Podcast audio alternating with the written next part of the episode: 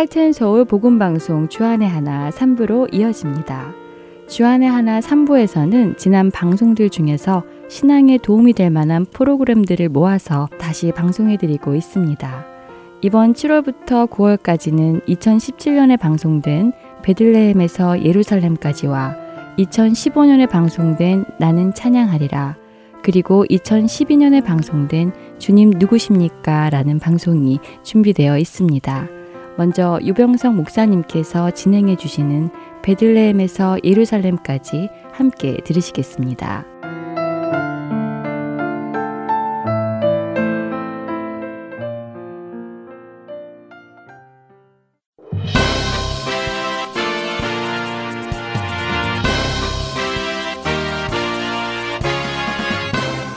청취자 여러분 안녕하십니까 베들레헴에서 예루살렘까지 진행의 유병성 목사입니다 다윗이 왕이 되기까지의 많은 과정을 하나님이 보시기에 합당하게 잘 이루어냈습니다 하지만 연속된 승리들 속에 다윗의 실패가 숨겨져 있었습니다 암몬가의 3차전 때 요압을 사령관으로 해서 출전시켜 놓고 왕권을 이용한 범죄를 저지르게 됩니다.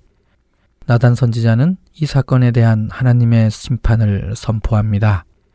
다윗의 회개로 그가 죽지는 않았지만 칼이 다윗의 집을 떠나지 않을 것이라고 예언했습니다. 다윗의 왕위 계승권 다툼 속에서 이 심판이 이루어집니다. 다윗의 장자 암노는 자신의 동생 압살롬을 경쟁자로 느끼고 그의 누이 다마를 범함으로 해서 그에게 모욕을 줍니다. 압살롬은 2년 동안 준비한 후에 장자 암논을 죽이고 외할아버지 그슬왕 달메에게로 도피합니다. 5년 후 용서를 받았지만 왕위 계승권에서는 멀어져 갔습니다. 오늘 서른 번째 여정은 이 상황에서 시작하게 됩니다. 당시 이스라엘에서 왕은 하나님이 선택한 사람이 되는 것이고 이 사람은 백성들의 대표인 장로들과 언약을 체결하고 기름 부음으로써 왕이 되는 것이었습니다. 그러므로 하나님께 선택된 사람은 외모에서도 남들과는 다른 특징이 있을 것으로 기대되었습니다. 사울도 다른 사람들보다 머리 하나가 더 있을 만큼 키가 컸습니다. 하나님께서 사무엘을 베들레헴 2세에게 보냈을 때에 사무엘조차도 처음에는 외모를 기준으로 판단하려 했으니까요. 사무엘상 16장 7절 여호와께서 사무엘에게 이르시되 그의 용모와 키를 보지 말라 내가 이미 그를 버렸노라 내가 보는 것은 사람과 같지 아니하니 사람은 외모를 보거니와 나 여호와는 중심을 보느니라 사람은 외모를 보는 게 일반적입니다. 그렇다면 과연 압살롬의 외모는 어땠을까요? 사무엘하 14장 25절 온 이스라엘 가운데에서 압살롬 같이 아름다움으로 크게 칭찬받는 자가 없었으니 그는 발바닥부터 정수리까지 흠이 없음이라. 그의 외모는 최고의 칭찬을 받을 만큼 훌륭했습니다. 갑자기 이스라엘 백성들이 압살롬에게 마음을 빼앗긴 데에는 그의 외모가 한몫한 것으로 보입니다. 사무엘하 14장 26절 그의 머리털이 무거움으로 연말마다 깎았으며 그의 머리털을 깎을 때에 그것을 달아본즉 그의 머리털이 왕의 저울로 200세겔이었더라. 특별히 그의 머리털에 대해서는 과장된 칭찬을 합니다. 성경에서는 머리털이 긴 것에 대해서 늘 좋은 이미지로 나타나는데요. 나시린으로 서약한 사람은 머리를 깎지 않고 길렀습니다. 그리고 엘리사 선지자에 대해서는 한국말로는 털이 많은 사람이라고 했는데 히브리어로는 바알 세아르이어서 머리털이 긴 사람으로 충분히 해석할 수 있습니다.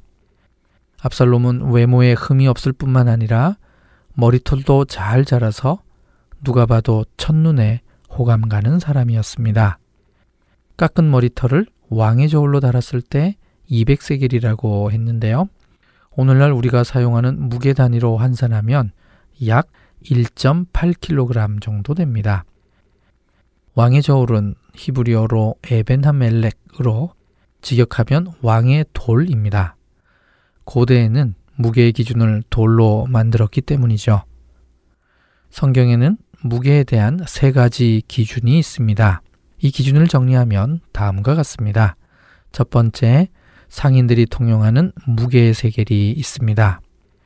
창세기 23장 16절 아브라함이 에브론의 말을 따라 에브론이 해쪽 속이 듣는 데서 말한 대로 상인이 통용하는 은 400세겔을 달아 에브론에게 주었더니 두 번째 왕이 정한 무게 기준에 따른 세겔입니다. 성경에 딱 한 번 왕의 저울이라고 나옵니다.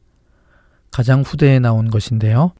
왕정이 본격적으로 이루어지면 도량형을 통일했기 때문입니다. 세 번째로는 성소에서 사용하는 무게의 세겔이 있었습니다. 성전세를 낼 때 사용했지요. 출애굽기 30장 13절 무릇 개수 중에 드는 자마다 성소의 세겔로 반 세겔을 낼지니 한 세겔은 20개라라 그 반 세겔을 여호와께 드릴지며 이와 같이 세겔은 처음에는 무게의 단위로 사용되다가 나중에 동전이 통용될 때부터는 화폐의 단위로 사용되었습니다. 철기 시대의 지층에서 저울에 사용되는 무게추로 보이는 돌들이 다수 발굴되었는데요. 이를 근거로 다윗 통치 초기에는 이미 무게 측정에 대한 기준이 있었던 것으로 추정합니다. 압살롬이 그술에서 예루살렘으로 돌아오는 장면 중에 그의 외모에 대한 자세한 설명이 나옵니다. 사무엘서 저자가 의도적으로 이렇게 소개한 것입니다. 앞으로 벌어지게 될 반란과 그의 독특한 죽음이 그의 외모와 상관이 있기 때문이죠. 사무엘하 15장이 다시 한번 그 후에로 시작합니다. 이는 사무엘서 저자가 여러 번 사용한 독특한 관용구임을 이미 설명드렸는데요. 특별히 이곳에서는 바예히 메아흐레이헨으로 전치사 메를 추가했습니다. 그래서 왠지 더 오랜 시간이 흘러갔다는 느낌이 나도록 했습니다. 사무엘 하 14장과 사무엘 하 15장 사이에는 무려 4년이라는 세월의 간격이 있습니다. 사무엘 하 15장 7절 4년 만에 압살롬이 왕께 아뢰되 그동안 압살롬은 뭘 했을까요? 먼저 그는 호위병을 조직했습니다. 사무엘 하 15장 1절 그 후에 압살롬이 자기를 위하여 병거와 말들을 준비하고 호위병 50명을 그 앞에 세우니라. 이것은 왕자로서 한 것이라고 보기에는 좀 과합니다. 왜 이렇게 했는지 세 가지로 살펴볼 수 있는데요. 첫 번째로 압살롬은 자기가 마치 왕인 것처럼 하고 싶어서일 것입니다. 사무엘상 8장 11절 이르되 너희를 다스릴 왕의 제도는 이러하니라. 그가 너희 아들들을 데려다가 그의 병거와 말을 어거하게 하리니 그들이 그 병거 앞에서 달릴 것이며 사무엘이 표현한 왕의 모습입니다. 압살롬이 준비한 것은 이 구절의 현실화라도 될 만큼 똑같습니다. 압살롬의 속마음을 엿볼 수 있는 것이죠. 두 번째로는 왕이 계승자로 보이고 싶어서일 것입니다. 이와 거의 비슷한 것을 한 사람이 있는데요. 열왕기상 1장 5절에 아도니아가 이렇게 했습니다. 아도니아는 넷째 아들입니다. 대부분의 성경학자들은 다윗이 아도니아를 왕위 계승의 후보자로는 어느 정도 인정하고 있었을 것으로 봅니다. 그래서 아도니아가 이렇게 하고 다녔는데 아마도 아도니아가 압살롬을 따라한 것으로 보입니다. 세 번째는 단순 자기 과시용 목적도 있었을 것입니다. 압살롬은 백성들의 마음을 훔치는 게 중요했습니다. 자기 과시를 할수록 백성들의 마음을 사로잡을 수 있으니 이와 같은 것을 준비했을 것입니다. 이런 개인 병고와 호위병을 유지하기 위해서는 많은 돈이 필요한데요. 압살롬은 이것을 감당할 만큼 재산이 있었습니다. 아마도 구슬왕 달메의 후원도 있었겠죠. 다음 단계로 백성들의 마음을 훔쳤습니다. 사무엘하 15장 6절 이스라엘 무리 중에 왕께 재판을 청하러 오는 자들마다 압살롬의 행함이 이와 같아서 이스라엘 사람의 마음을 압살롬이 훔치니라. 그는 아침 일찍이 성문 앞길 옆에 서서 백성들의 송사를 들어주면서 특별한 말을 합니다. 내가 이 땅에서 재판관이 되고라 했는데 이는 자기 스스로 이 땅의 재판관, 즉 사사의 역할을 하겠다는 것입니다.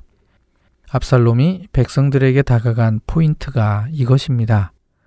다윗과 솔로몬의 행정 조직에는 전문적인 재판 제도가 아직 정착되지 않았습니다. 압살롬이 사무엘하 15장 3절에서 내 송사를 들을 사람을 왕께서 세우지 아니하셨다라고 말했는데요. 이 말은 어느 정도 사실이었습니다. 아직 전문적인 재판관 제도의 정착이 없이 송사에 대한 처리를 왕이 직접 하는 경우가 많았기 때문이죠. 이 과정이 백성들에게는 쉽지 않았을 것이고 왕이 바쁠 때에는 재판도 늦어지는 경우가 많았을 것입니다. 이 부분을 파고들어서 압살롬은 자기를 재판관이라고 소개한 것입니다. 이것을 통하여 압살롬은 백성들의 마음을 훔칠 수 있었을 것입니다. 4년 동안 준비한 후에 반란을 일으키기 위한 장소로 헤브론을 택했습니다. 사무에라 15장 7절 4년 만에 압살롬이 왕께 아르되 내가 여호와께 서원한 것이 있사오니 청하건대 내가 헤브론에 가서 그 서원을 이루게 하소서. 용이 주대하게 준비해온 압살롬이 반란의 장소로 선택한 곳이 헤브론입니다. 이곳은 지금까지 살펴온 다윗 일생에서 아주 중요한 곳이었습니다. 도망자로서 또돌이 생활을 하다가 제대로 정착 생활을 시작한 곳입니다. 그리고 이곳에서 유다족 속의 왕으로 세움받았고 또 온 이스라엘의 왕으로 세움받은 곳이 이곳입니다. 압살롬이 이곳을 택한 이유를 몇 가지로 정리해 보겠습니다. 첫 번째로는 헤브론은 압살롬의 고향입니다. 사무엘하 3장 2절에서 3절에 보면 다윗의 아들들 중 여섯 번째 아들까지는 모두 헤브론에서 태어났습니다. 두 번째로는 다윗이 예루살렘으로 옮겨감으로 해서 처음에는 왕도였던 헤브론이 상대적인 소외감이 생겼을 것입니다. 이 심리를 이용하기 위함이었죠. 헤브론은 유다 산지의 중심 도시였습니다. 하지만 다윗은 사울의 지지자였던 북쪽 지파를 끌어안기 위해서라도 예루살렘을 정책적으로 선호했을 것입니다. 헤브론 사람들은 이 부분에 대해 어쩌면 서운한 감정이 있었을 것이고 압살롬은 이와 같은 지역 감정을 역이용하려고 했을 것입니다. 세 번째로는 다윗의 반환은 모든 파벌을 소집하기 유용한 곳이기 때문입니다. 다윗의 궁전 안에는 이미 다양한 출신들이 섞여 있었습니다. 정략적 결혼으로 인한 외부 세력, 사울을 지지했던 잔존 세력, 외국 용병 출신의 군부 등 다양한 파벌을 모으기 위해서는 아무래도 예루살렘보다는 거리상 떨어진 헤브론이 훨씬 유리했을 것입니다. 압살롬이 헤브론에서 왕이 되는 모습에는 이상하게도 기름 부음에 대한 설명이 없습니다. 어쩌면 형식적으로라도 했을 수 있겠지만 그의 왕위 즉위식을 묘사하는 본문에는 나타나지 않습니다. 사무엘하 15장 10절 이에 압살롬이 정탐을 이스라엘 모든 지파 가운데에 두루 보내 이르기를 너희는 나팔 소리를 듣거든 곧 말하기를 압살롬이 헤브론에서 왕이 되었다 하라. 나팔 소리에 해당하는 히브리어가 콜하 쇼파르입니다. 쇼파르는 뿔라파를 말하는 것입니다. 왕이 되는 과정을 비교하기 위해 솔로몬이 왕이 되는 구절을 살펴보겠습니다. 열왕기상 1장 34절 거기서 제사장 사독과 선지자 나단은 그에게 기름을 부어 이스라엘 왕으로 삼고 너희는 뿔라파를 불며 솔로몬 왕은 만세수를 하옵소서 하고 이곳에는 분명히 기름을 부은 후에 뿔라파를 불었습니다. 아마도 압살롬도 이렇게 했을 것입니다. 압살롬과 유사하게 예후도 왕이 될 때 기름 부은 내용은 없이 나팔을 부는 것만 나옵니다. 열왕기하 9장 13절 무리가 각각 자기의 옷을 급히 가져다가 섬돌 위 곧 예후의 밑에 깔고 나팔을 불며 이르되 예후는 왕이라 하니라. 사무엘서 저자와 열왕기서 저자가 의도적으로 두 사람의 기름 부음에 대한 내용을 생략했을 수 있습니다. 이 두 경우는 합법적인 왕위 계승이 아니라 반란에 의한 왕위 즉위식이기에 그냥 뿔나파를 부는 것만 기록했을 것으로 보입니다. 압살롬의 반역에 동참한 사람 중에 다윗의 모사 길로 사람 아히도벨이 있습니다. 길로는 유다 지파의 성읍 명단이 있는 여수와 15장 51절에 언급된 게 유일합니다. 성경의 길로를 베들레헴 서북쪽에 있는 베이잘라로 보는 학자들이 있습니다. 그래서 베이잘라 맞은편에 있는 예루살렘 남쪽 동네 이름이 길로입니다. 하지만 길로가 헤브론에 가까운 것이 한다고 보는 학자들이 더 많습니다. 여수와 15장 51절의 마을들은 여수와 15장 54절에 나오는 헤브론과 먼 곳이 아니어야 하기 때문입니다. 이들의 견해에 따르면 헤브론 북쪽 약 11km 정도에 있는 호르밧 잘라를 성경의 길로로 추정합니다. 사무엘하 23장 34절 길로 사람 아히도벨의 아들 엘리암과 30인 용사 중에 엘리암이 길로 사람 아히도벨의 아들로 나옵니다. 바세바가 엘리암의 딸입니다. 그렇다면 아히도벨은 바세바의 할아버지가 되는 것이고 솔로몬의 외증조 할아버지가 됩니다. 많은 학자들이 이 족보에 동의합니다. 그렇다면 아히도벨은 다윗의 장인이 되는데 왜 압살롬의 반역에 동참했을까요? 아이도벨의 입장에서는 솔로몬은 열 번째 아들이므로 왕이 될 가능성이 매우 낮다고 판단했을 것입니다. 그래서 압살롬의 편에 섰을 것입니다. 압살롬의 반란에 동조하는 세력들이 빠르게 늘어나자 다윗은 서둘러 도망할 준비를 합니다. 사무엘하 15장 14절 그가 우리를 급히 따라와 우리를 해하고 칼날로 성읍을 칠까 하노라. 반란 초반부에 왜 다윗의 반응이 소극적인지 이해할 수 있는 중요한 포인트입니다. 예루살렘의 파괴를 막기 위해 예루살렘의 궁전을 버리고 도망가기 시작한 것이죠. 사무엘하 15장 17절 왕이 나감에 모든 백성이 다 따라서 벳메르학에 이르러 멈추어 서니 벳메르학은 히브리어로 베이트하메르학입니다. 멀리 떨어진 집이라는 뜻이죠. 왕궁에 속하긴 하지만 왕궁으로부터 가장 멀리 있는 집을 뜻합니다. 기드론 골짜기를 건너기 직전에 있는 것으로 보입니다. 벤메르하게 우선 멈추어 서서 왕궁을 떠나는 최종 점검을 했을 것입니다. 이 집이 가지고 있는 또 다른 의미는 왕궁의 영역을 표시해주는 경계 역할을 하기도 합니다. 다윗과 함께한 사람들은 그렛 사람, 블렛 사람, 가드 사람 600명이었습니다. 이들은 특별 부대이면서 다윗의 경호를 맡고 있었을 것입니다. 사무엘하 15장 23절 온 땅 사람이 큰 소리로 울며 모든 백성이 앞서 건너가매 왕도 기드론 시내를 건너가니 건너간 모든 백성이 광야길로 향하니라. 예루살렘 성에서 기드론 시내를 건너면 바로 연결되는 게 감남산입니다. 다윗과 그 일행이 감남산으로 올라가려고 할 때 사독과 아비아달이 언약궤를 메고 다윗을 따라오려고 합니다. 이때 다윗은 그들로 하여금 언약궤와 함께 예루살렘에 머물도록 합니다. 그리고 광야 나루터에서 소식을 기다리겠다고 했습니다. 광야 나루터는 히브리어로 아바롯 하 미드바르입니다. 결론적으로는 여리고 앞에 있는 요단강 나루터로 이해하면 되는데요. 사실은 이 단어 자체에 대해서는 해석하기 힘든 단어입니다. 이 단어에 대한 케레는 아르봇 하 미드바르입니다. 그렇게 되면 뜻이 좀 달라집니다. 아르보트는 요단 골짜기 내의 평평한 마른 땅을 가리키고 하미드바르는 광야를 말합니다. 즉 광야의 평지라는 뜻이 됩니다.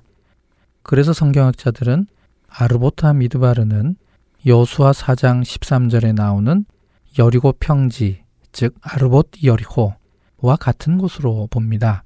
결국 여리고 평지와 여리고와 묘단강 나루터는 서로 가까운 곳이므로 본문을 이해하는데 아무런 어려움이 없는 것이죠. 이 앞을 지나 요단강을 건너가면 그곳은 민수기 22장 1절에 나오는 모압 평지, 즉 아르봇 모압입니다. 이렇게 해서 사독과 아비아달이 하나님의 괴를 도로 예루살렘으로 가져다 놓습니다. 다윗이 감남산 길로 올라갈 때 아히도벨이 압살롬의 반란에 동참한 것을 듣게 됩니다.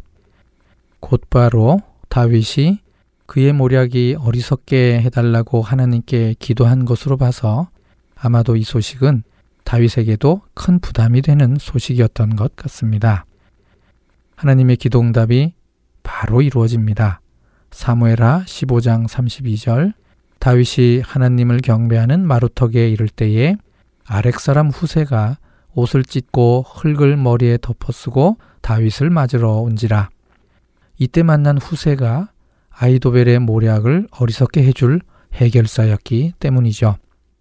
다윗이 도착한 감남산에 있는 하나님을 경배하는 마루턱은 어디에 있을까요? 우선 히브리어를 직역하면 하나님께 경배하는 그곳 꼭대기에 이르니입니다. 마루턱에 해당하는 히브리어는 하로시입니다. 정관사가 있으므로 감남산에서 제일 높은 꼭대기라고 해석하면 됩니다. 이곳이 중요한 역할을 한 것은 성전이 완성된 이후에 매년 대속제일 때였습니다. 대속제제 제물로 선택된 두 마리 중에 한 마리는 광야로 보내게 됩니다. 이를 아사셀 염소라고 하죠. 이 염소를 보내는 길이기 때문입니다. 다윗은 이 장소를 지나면서 다시 돌아올 것에 대한 큰 기대와 소망을 가졌습니다. 사무엘하 15장 25절 후반부입니다. 만일 내가 여호와 앞에서 은혜를 입으면 도로 나를 인도하사 내게 그 괴와 그 계신대를 보이시리라. 이 감남산은 이후 메시아의 오심과 관련되어 아주 중요한 장소가 됩니다. 스가랴 14장 4절 그날에 그의 발이 예루살렘 앞 곧 동쪽 감남산에 서실 것이요. 그래서 오늘 다윗이 건넜던 기드론 골짜기를 요엘서 3장 12절에 여호와의 심판, 즉 여호사밧 골짜기라고 부른 것입니다. 이렇게 중요한 감남산이 성경에서 처음으로 집중 묘사된 게 오늘 본문입니다. 결코 우연이 아닙니다. 다윗의 이러한 모티브의 연장선에서 스가랴서에서는 메시아가 감남산으로 오실 것이라고 한 것입니다. 그런데 다윗의 자손으로 오신 예수님께서 승천하신 곳도 감남산 꼭대기입니다. 그는 분명히 다시 오실 것입니다. 오늘은 여기까지입니다. 다음 시간에 사무엘 하 16장 1절에서 17장 23절까지의 말씀으로 다시 뵙겠습니다. 안녕히 계십시오.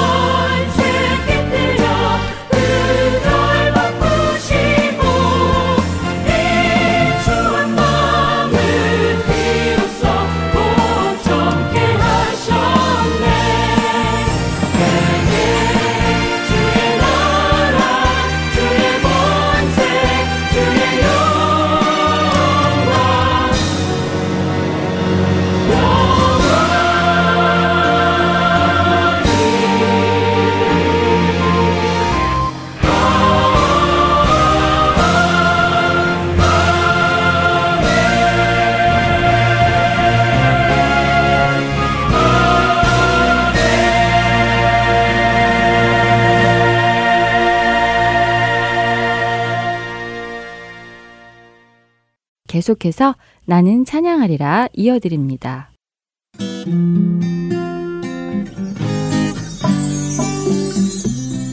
애청자 여러분, 안녕하세요.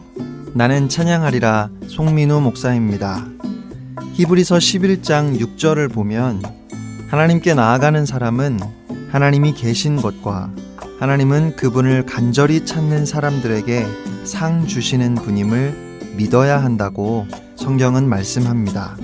이 말씀은 우리가 하나님 앞에 나아갈 때, 다시 말하면 하나님을 예배할 때, 인격체이신 하나님을 인격으로 대해야 함을 말씀하시는 것입니다.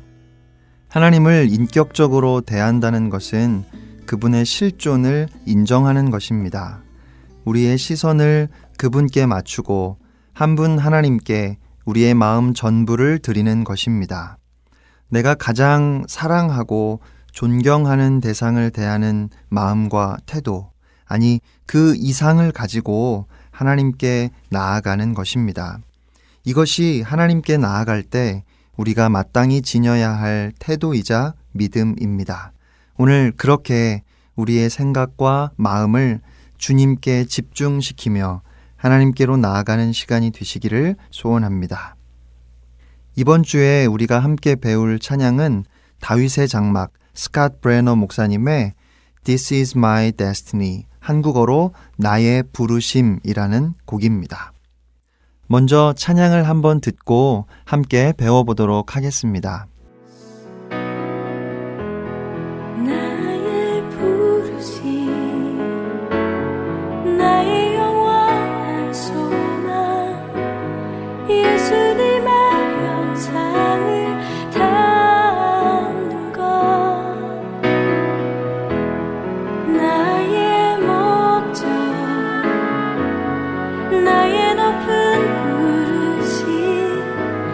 세상을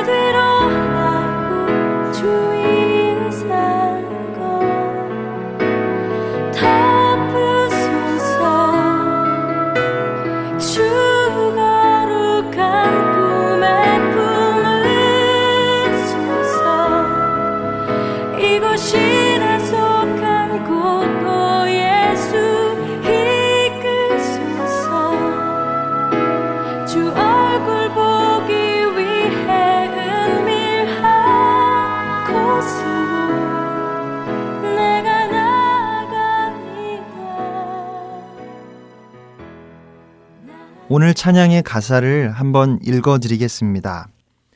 나의 부르심, 나의 영원한 소망, 예수님의 형상을 담는 것, 나의 목적, 나의 높은 부르심, 세상을 뒤로하고 주 위에 사는 것, 덮으소서, 주 거룩한 품에 품으소서, 이곳이 나 속한 곳, 오 예수 이끄소서, 주 얼굴 보기 위해 은밀한 곳으로 내가 나아갑니다.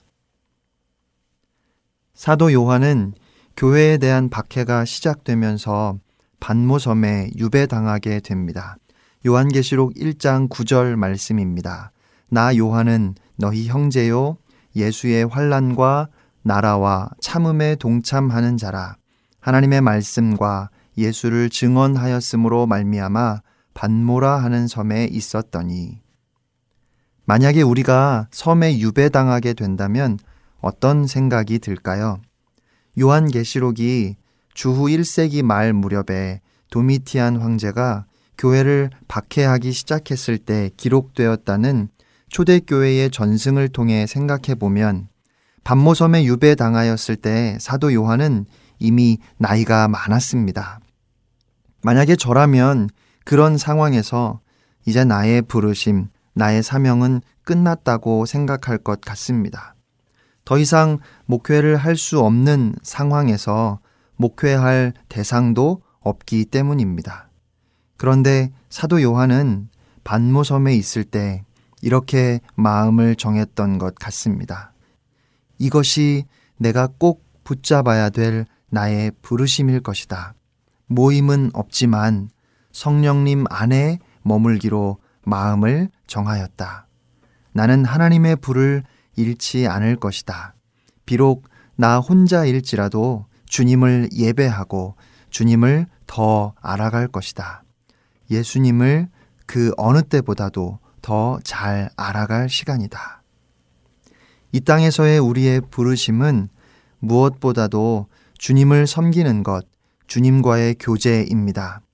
우리의 모든 초점은 무엇을 성취하거나 무엇을 세우는 것이 아니라 모든 순간에 주님을 바라보며 주를 위해 사는 것이어야 합니다. 기도에 전념하며 하루 종일 낮이나 밤이나 깨어 있는 모든 시간에 예수님을 내 마음 속에 모시는 것, 그것이 가장 높은 부르심입니다. 오늘날 가장 높은 부르심은 다른 소리들로부터 자신을 분리시키는 것이 아닐까요?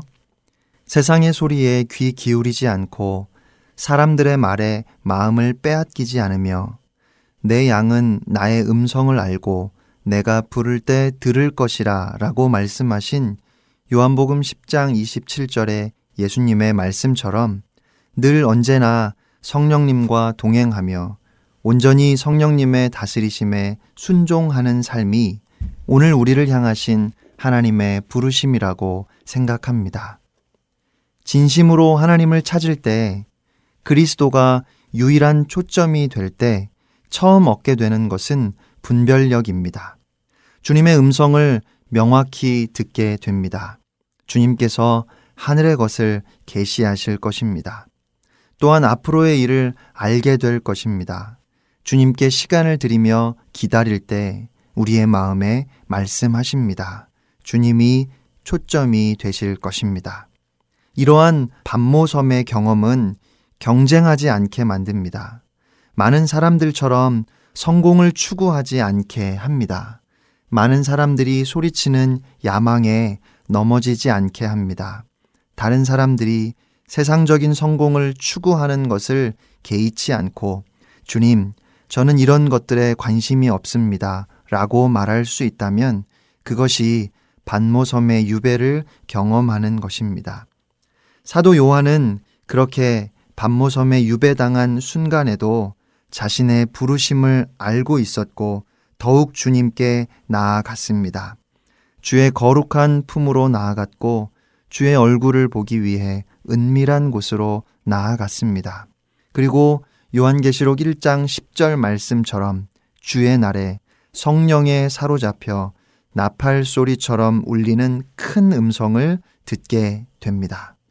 그것은 교회를 향해 믿음을 촉구하는 나팔 소리였고 세상에 맞서 싸우도록 용기를 북돋워주고 다시 일어나 유일하신 하나님과 그의 아들 예수 그리스도를 증거하게 하는 나팔 소리였습니다. 하나님께서는 주님께 초점을 맞춘 사도 요한을 통해서 교회의 승리가 보장되어 있음을 선포하는 감격스러운 계시의 말씀을 세상에 주셨습니다. 이 시간 우리도 예수님, 저의 유일한 소망은 주님을 닮는 것이고 저의 삶의 목적, 저의 부르심은 오직 주님을 기쁘시게 하는 것입니다. 제가 예수님을 알기 원합니다.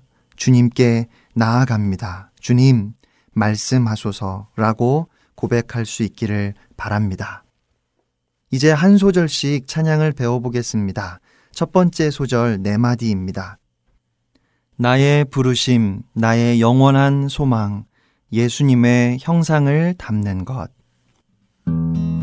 나의 부르심, 나의 영원한 소망, 예수님의 영상을 담는 것.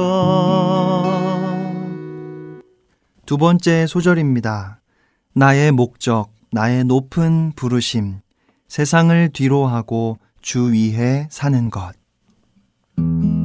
나의 목적, 나의 높은 부르심, 세상을 뒤로 하고 주 위에 사는 것. 세 번째 소절입니다. 덮으소서, 주 거룩한 품에 품으소서, 이곳이 나 속한 곳. 덮으소서 주 거룩한 품에 품으소서 이곳이 나 속한 곳 마지막 소절입니다. 오 예수 이끄소서 주 얼굴 보기 위해 은밀한 곳으로 내가 나아갑니다. 오 예수 이끄소서 주 얼굴 보기 위해 은밀한 곳으로 내가 나아갑니다. 마지막 부분이 끝나는 느낌으로 되어 있지 않고 계속 반복하는 느낌으로 되어 있습니다. 그래서 처음으로 돌아가 두 소절을 다시 부르셔도 되고 세 번째, 네 번째 소절을 반복해서 부르셔도 되겠습니다. 어떤 선교사님께서 예수님이 서재에 찾아오셔서 한참 동안 주님과 대화를 나누었다고 말씀하시는 것을 들은 적이 있습니다. 또 다른 목사님은 어느 날 차를 몰고 가는데 옆자리에 예수님이 오셔서 주님과 대화를 나누는 놀라운 경험을 하셨다고 말씀하시는 것을 들었습니다. 그렇게 하나님의 임재를 생생하게 경험한 이야기를 들으면서 저는 너무 부러웠습니다. 그렇게 주님을 만나고 주님과 대화를 나누며 주님을 경험하는 것, 그것이 우리 그리스도인들의 가장 큰 소망이 아닐까요? 하나님께서 약속하셨습니다. 잠언 8장 17절 말씀입니다. 나를 사랑하는 자들이 나의 사랑을 입으며 나를 간절히 찾는 자가 나를 만날 것이니라. 사랑하는 애청자 여러분, 바쁜 하루하루 속에서도 주님의 음성을 듣는 것에 방해되는 모든 것으로부터 격리되는 반모섬의 경험을 가질 수 있습니다. 우리가 간절히 주님을 찾을 때 주님은 우리를 만나 주십니다. 한 주간도 더욱 주님과 가까워지는 여러분의 삶이 되시기를 축복하며 나는 찬양하리라 마치겠습니다.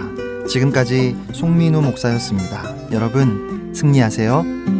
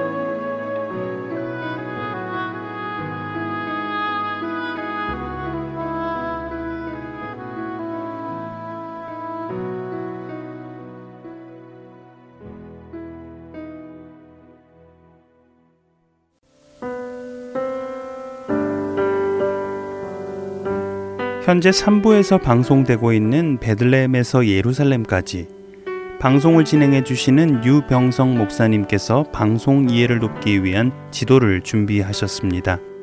지도는 복음방송 홈페이지 www.heartandseoul.org에서 보실 수 있습니다. 그리고 4부와 kids 프로그램에서 방송되고 있는 daily devotional에 관한 자료도 홈페이지에서 찾아보실 수 있습니다. 홈페이지를 접속하셔서 방송 듣기를 클릭하시면 자녀들을 위한 방송 자료실과 베들레헴에서 예루살렘까지 지도를 찾으실 수 있습니다. 홈페이지를 이용하실 때 불편하신 점이 있으시거나 궁금한 점이 있으신 분은 사무실로 연락 주시기 바랍니다. 사무실 전화번호 602-866-8999입니다.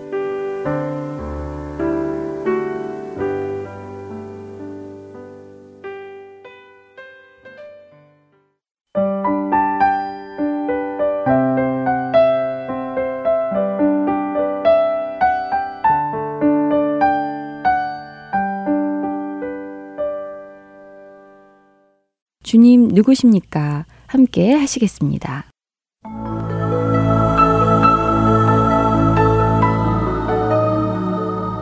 할텐 서울 복음 방송 애청자 여러분 안녕하세요. 주님 누구십니까? 진행의 김지인입니다.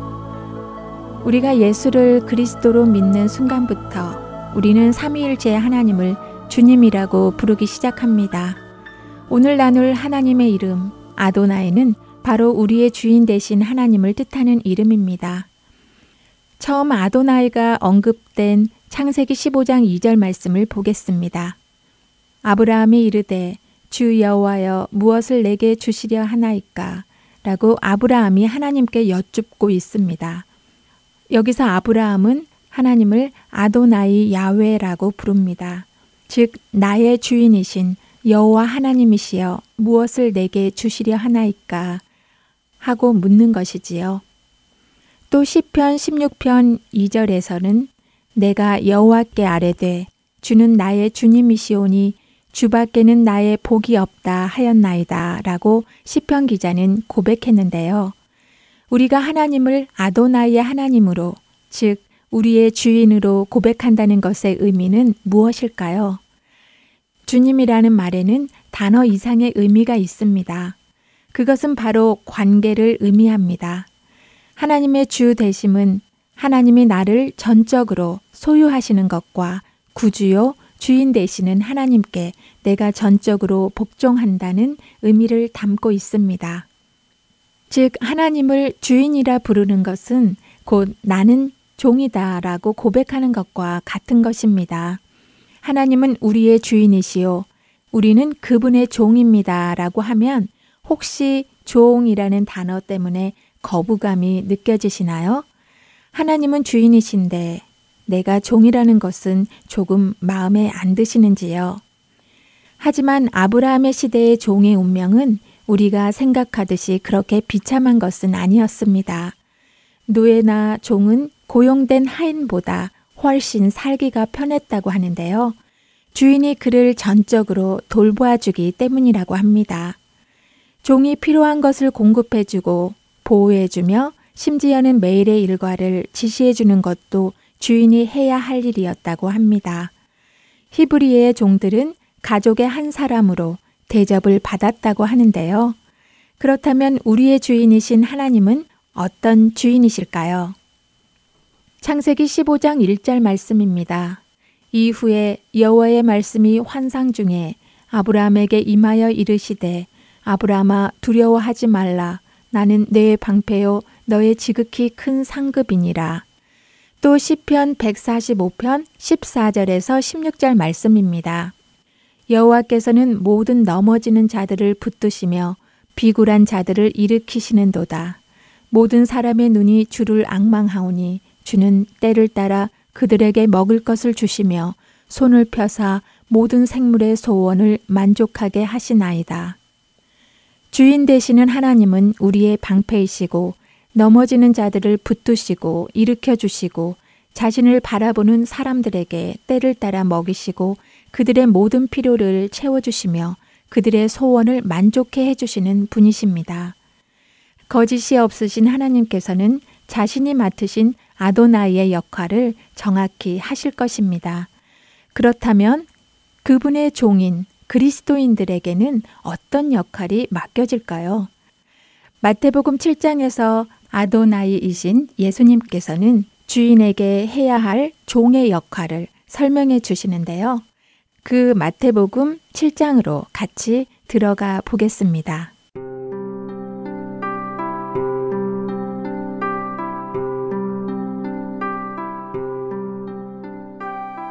온 갈릴리에 두루 다니시며 천국 복음을 전파하시고 백성들의 병과 악한 것을 고쳐주시는 예수님. 그 예수님의 소문을 듣고 허다한 무리가 예수님을 쫓기 시작하는데 무리를 보고 산 위에 오르신 예수님께서는 입을 열어 그 유명한 산상수훈을 가르치시는데 이러므로 그의 열매로 그들을 알 것이다. 나더러 주여 주여 하는 자마다 다 천국에 들어갈 것이 아니다. 어? 아니 이게 뭔 소리여? 아니 예수님이 우리 주 그리스도를 고백하면 다 천국에 가는 거 아니야? 아니 그러게 말이야. 메시아를 믿으면 다 천국 가는 게 아니었어? 우리는 택함을 받은 백성이니까 말이야. 맞아. 맞아. 나더러 주여 주여 하는 자마다 다 천국에 들어갈 것이 아니다. 다만 하늘에 계신 내 아버지의 뜻대로 행하는 자라야 들어갈 것이다. 그날에 많은 사람들이 나더러 주여 주여 우리가 주의 이름으로 많은 기적과 권능을 행했다고 말할 것이다. 하지만 그때 내가 그들에게 이렇게 말할 것이다. 내가 너희를 도무지 알지 못하니 불법을 행하는 자들아 내게서 떠나가라.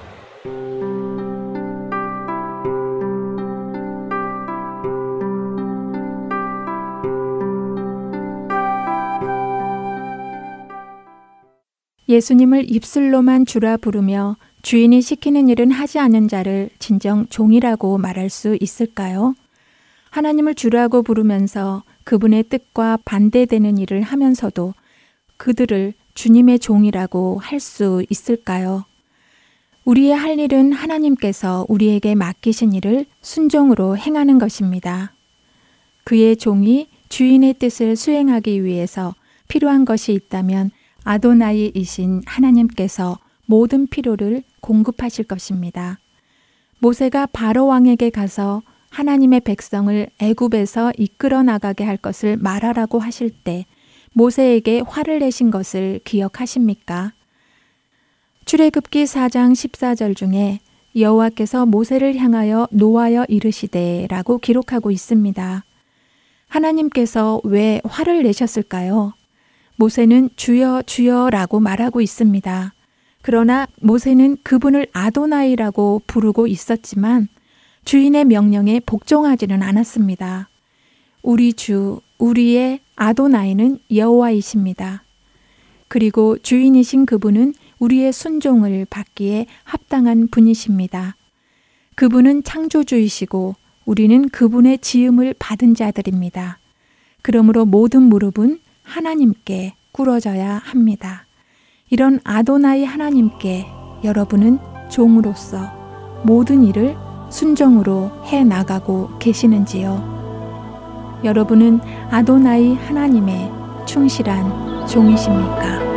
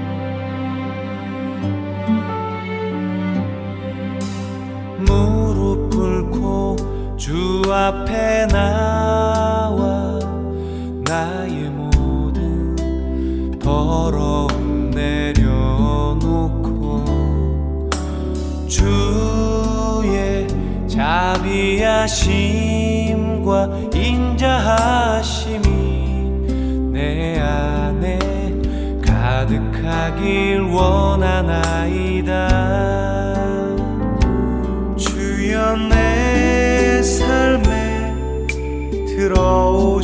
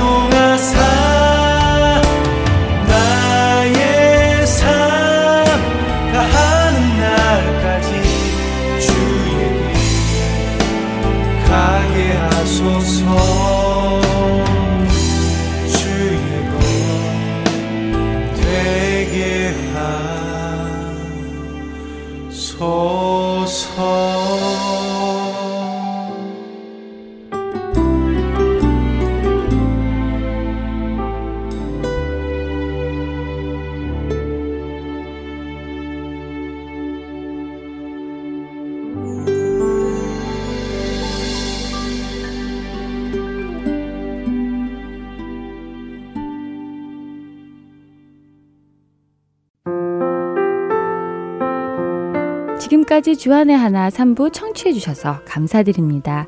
홈페이지 www.heartandsoul.org에서 특별 방송을 클릭하시면 더 많은 지난 방송들을 청취하실 수 있습니다.